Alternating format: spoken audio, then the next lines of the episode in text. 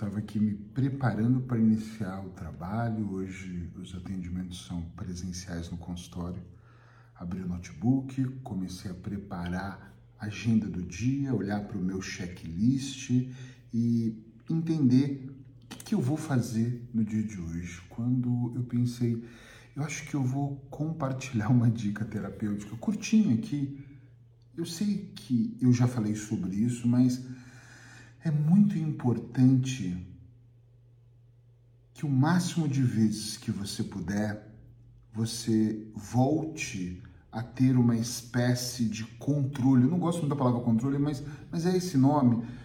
Volte a ter controle sobre a sua vida, porque nós vivemos a maior parte do tempo no automático da vida, fazendo coisas de forma rápidas, muitas pessoas de forma atrasada muitas pessoas procrastinando, sabe o que é isso, né? Deixando tudo para a última hora. Meu Deus, agora a prova é amanhã, então eu vou estudar hoje, o exame é tudo muito rápido, é tudo, deixei tudo para o último dia. E eu fico me perguntando por que, que as pessoas não se planejam. E é curioso, eu falo isso para os meus alunos de hipnose, uh, cuidado, porque você tem a informação e acha que todo mundo tem. Outro dia eu falava num grupo de amigos, tá? Numa, numa reunião que a gente tem online de estudo sobre uh, checklist. Eu falei, gente, quase que eu não vejo, ainda bem que meu checklist me salvou. E uma pessoa me perguntou assim: o que é um checklist? E olha, curioso, eu fiquei pasmo, um empresário, uma pessoa que tem um negócio relativamente estável, já está no mercado há dois anos, não sabe o que é um checklist. Entenda, talvez você também não saiba. Checklist é uma coisa simples, é você criar uma lista das atividades que você tem para fazer. Eu tenho um checklist que fica no meu nas anotações, que dá para ver tanto pelo celular quanto pelo meu computador, onde eu olho todos os dias de manhã o que eu tenho no todo para fazer. E dentro desse meu checklist eu coloco na agenda do Gmail, que é a agenda que eu mais gosto de usar, por cores, né? Então amarelo são atendimentos online, azul são atendimentos presenciais. Então, hoje minha agenda está quase toda azul. Vermelho é reunião. Hoje eu tenho uma reunião com o meu contabilista, então tem uma reunião, está em vermelho. E eu tenho ali anotado, parece até, minha assistente dizia que, nossa, até você vai anotar que você vai sair com a sua esposa? Sim, para que eu não corra o risco de entrar no automático, eu também entro e marque um atendimento, eu olho e penso, opa, café com a esposa. Opa, hoje eu vou no shopping. Opa, hoje ficamos ver um filme. Sim, eu faço isso porque isso é a minha vida, o checklist se tornou minha vida. E dessa forma bem anotado, eu consigo ter um panorama de como foi a minha semana. Porque se as coisas não estão andando bem, às vezes não andam, eu consigo olhar para isso e pensar assim: deixa eu ver como foi a minha semana, o que eu fiz, o que eu adiei, o que eu deixei de fazer. E aí, olhando para esse panorama, eu consigo fazer ajustes. E aí que tá. Por que, que as pessoas vivem de uma forma tão desorganizada? E por favor, eu não estou dizendo que a minha vida se torna o ápice, eu sou especial por eu ter um checklist, não é isso. Eu consigo é administrar inclusive as questões menos boas, justamente por eu ter um checklist. Eu consigo administrar o que está bom e o que está mal, por eu poder olhar e ver aquilo que eu fiz e o que eu não fiz. Essa semana eu estava pensando assim, e vou fazer. Eu quero pegar 90 dias, eu acho que eu vou começar agora dia 1 de setembro. É uma ideia.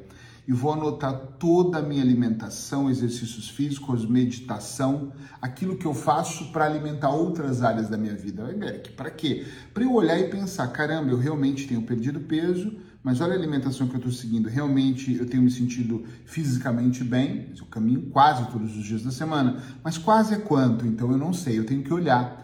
É, é, põe uma coisa na sua cabeça: é muito difícil você ponderar o porquê está dando certo ou errado, ou onde você deve melhorar ou piorar, se você não tem uma métrica. Entende? Põe isso na sua cabeça, métrica. Se você não souber o que é, põe no Google e vai pesquisar. Eu preciso olhar para um caminho, porque senão eu penso, eu começo a entrar nesse automático que a maioria das pessoas vive, que é, eu não sei porque está dando errado. Caramba, eu faço tudo certo. Pera, você realmente faz tudo certo? Você tem certeza que tudo que você faz é exatamente certo, você está alimentando na roda da vida todas as áreas de uma forma congruente?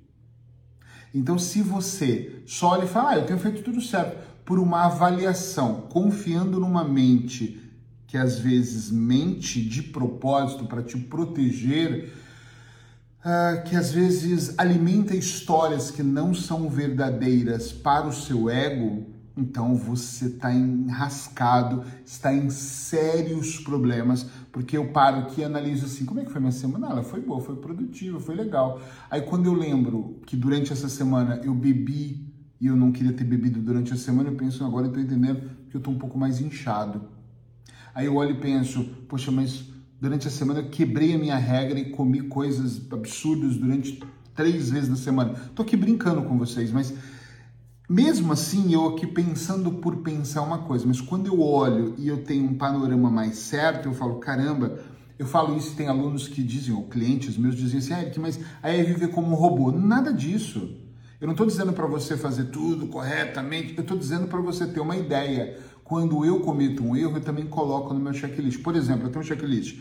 Essa semana eu adiei algumas coisas. Pacientes atrasaram, outros clientes surgiram e eu fiz a, a adiamento de coisas. Teve uma reunião que para mim era, era não era mais importante, mas era importante, e eu tirei ela e joguei ela para a semana que vem.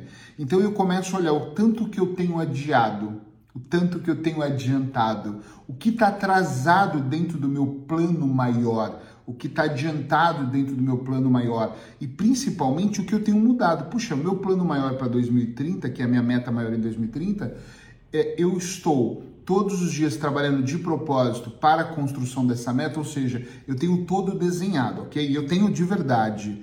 Uh, cada parte que eu trabalho, cada puzzle é para né, é, é para uma coisa maior essas partes elas estão congruentes, continuam alimentando o meu todo, ou eu tenho me distraído ou tenho saído, porque às vezes você sai um pouquinho do rumo, olha, eu estou gravando aqui, eu começo a gravar para cá e eu começo a gravar para cá, dali a pouco eu estou completamente fora do meu eixo. Isso acontece, o que, que é, Eric, se eu sair do meu eixo?